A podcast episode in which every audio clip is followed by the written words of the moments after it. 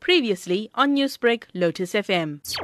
We can confirm that the Tongaat police have opened a case of murder as well as attempted murder case after the shooting took place at Tongaat area on Sunday. The incident was reported to the police around quarter to five in the afternoon when the police arrived at the scene. They noticed that a 33-year-old man was fatally wounded. The second man was wounded and taken to hospital for treatment. And the motive for the shooting of the two victims is still unknown at this stage and there's no arrest made at this stage. We are still investigating this matter. So, Lieutenant, this is a public area. Were any members of the public affected by the shooting? Uh, we are not aware of any other people who were wounded or shot during this incident, but we are only aware about the one who died and the one who was wounded. Newsbreak, Lotus FM, powered by SABC News.